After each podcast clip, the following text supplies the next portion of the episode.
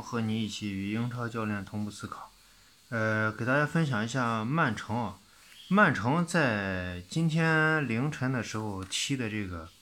比赛，他其实是打了一个三中卫啊，三中卫，但是这个三中卫其实完成的并不好啊，至少在前二十分钟左右吧，或者前三十分钟，曼城的三中卫踢的不好。他其实不好，最重要的一点是啥？就是进攻左右两边都没有打开。可能是球员不适应，也可能是就是说瓜迪奥拉这个战术变得太多了，呃，导致的这个结果。那么具体表现在哪？表现在，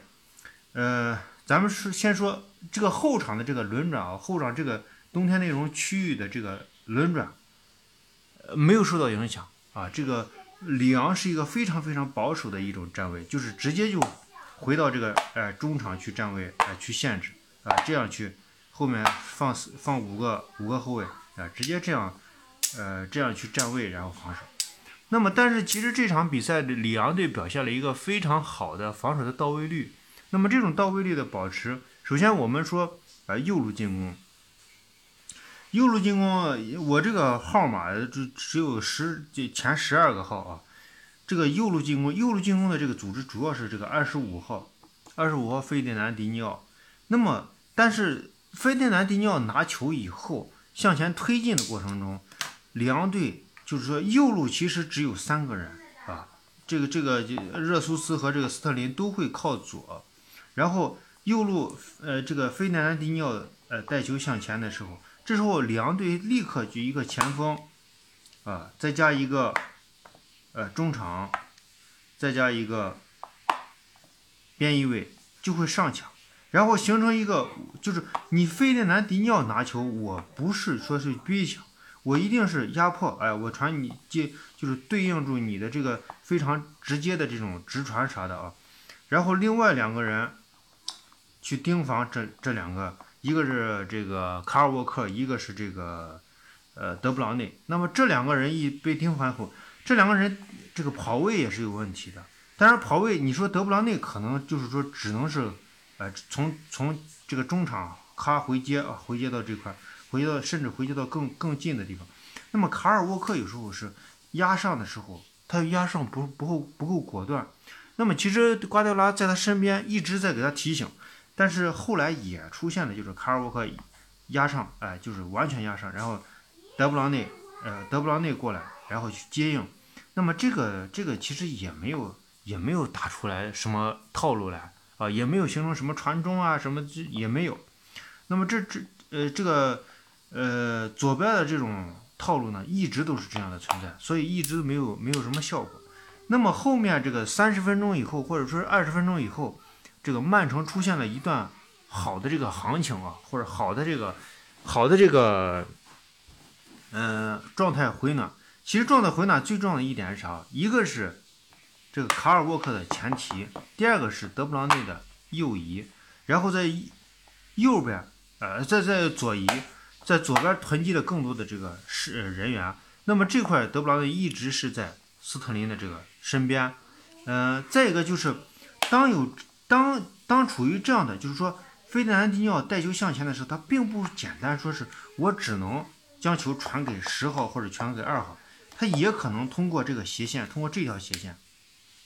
通过这条斜线传给斯特林，这是有可能的。包括这个前提以后的这个，呃，前提以后的这个京多安，然后这个罗德里左右摇摆，然然后这个是就是这个二十七号的这个左边后卫啊，前插前提或者出球都是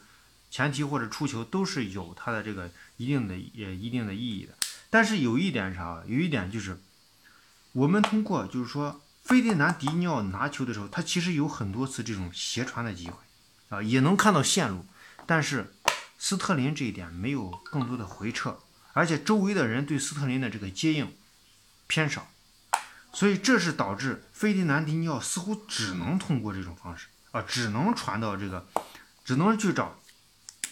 啊，直线德布劳内或者德布劳内拉边儿一点斜线，或者起高球直接找，直接直接搞前插的这个卡尔沃克。要么是啥？要么是对角线打这个二十七号这个球员下底，然后找一些个人的突破，要么就是打打过去以后没没机会，啪啪啪一倒倒回来以后，形成斯特林啊突破或者谁的突破，只能这样去打。那么后来这个德布劳内移到这边以后，整体的这个阵线是有有往左移动了一些，所以我们看到这个一部分热苏斯在右路的这个突破啊，也是比较有威胁的。那么在这一块的话，这个整体在左路的运转，就是说我把人员整体囤积在左路的时候，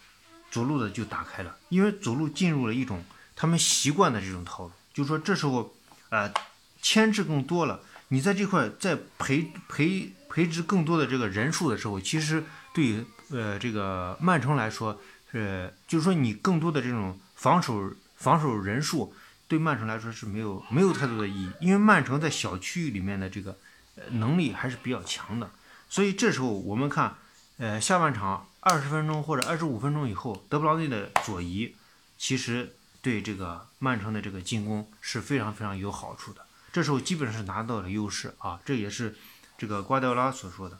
那么再一个就是曼城的这个防守，曼城的防守是有很大问题的啊，有很大问题。曼城的防守，尤其他是虽然落了一个五后卫的这个体系，五后卫的体系，呃，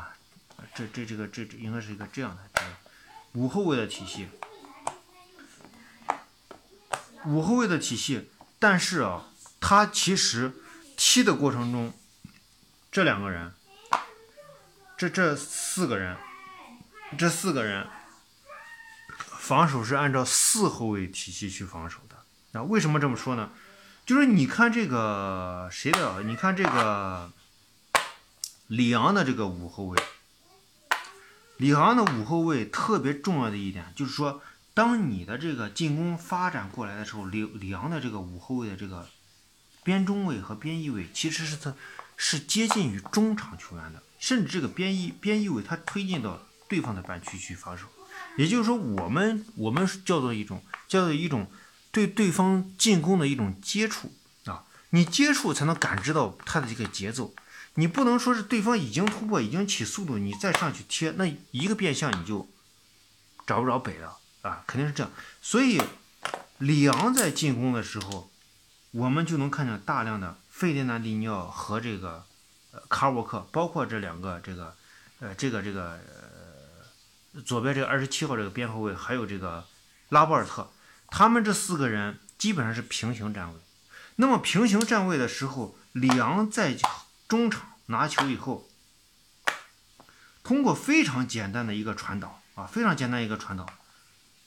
就会咋就会把这三个人形成的形成的一个防守，人家可以人数多人数多少，所以这三个人永远都不可能去把所有的人防守到，那么必然就有一个人露出来，露出来以后。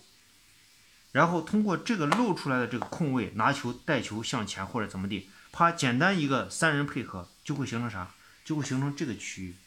啊，就是这个区域。这个也是我们音频里面说，形成这个区域巨大的空档，两边全是。因为你这里面没有两个边翼位和边中位的这个上提，所以这个区域其实是一直是空档啊，一直是空档。你只要一牵制，甚至这边一从这边传导过来，这边一轮转以后，这两个后腰都没有完全移过来，所以这块的这个空当是非常非常大的。所以你看刚开场的时候，不是简单的说是啊瓜迪奥拉的这个体系啊，大家不适应什么，他是有绝对的硬伤的，他防守过程中是有绝对的硬伤的，不然的话里昂刚开场不会有拿拿到那么多的主动，所以这个区域一直在被利用啊，所以打的这个呃这个嗯。刚开场的这个瓜迪奥拉的这个这个曼城啊，实在是实在是难以难以招架，可以这样说，可以说难以招架啊。那么后来这个费迪南迪尼奥下去以后啊，上了一个呃莱斯特城的这个莱斯特城以前莱斯特城的这个就是回到了以前啊，回到了以前，回到以前的体系。那么其实整个这个呃曼城是踢的比较好的，但是有一点啥就。嗯，就是前面这个交的学费太多了吧？啊，就是这个整体这个节奏大家也也比较是比较乱了，所以啊很难控制起来。然后上这个大卫席尔瓦又上的太晚了啊，有有点上又上的有点晚。嗯，这个罗德里和这个京东安的存在呢，他只能保证啥？只能保证就是传球，但是锐利不足，而且这个罗德里和京多安没有这个大卫席尔瓦的这个带球粘性，所以在左肋部在进攻过程中，他没有一个球持续存在、持续给对方压力的这个呃这个这个呃态势，所以很难形成这种呃非常非常好的这种局势。但是其实最后呃曼城其实踢的还是挺好的，但是你想这个。老是靠斯特林这样空门不进，那是肯定赢不了球的。而且斯林那个空门没进以后，回来以后，回来以后立马让人打反击，然后就进球了。所以这个就没法没法整了啊！这个就是我们是冬天内容和你一起与英超教练同步思考。欢迎大家到西安帕帕亚，呃，意大利西呃这个。西安帕帕亚意大利西餐厅南门店吃饭，呃，谢谢。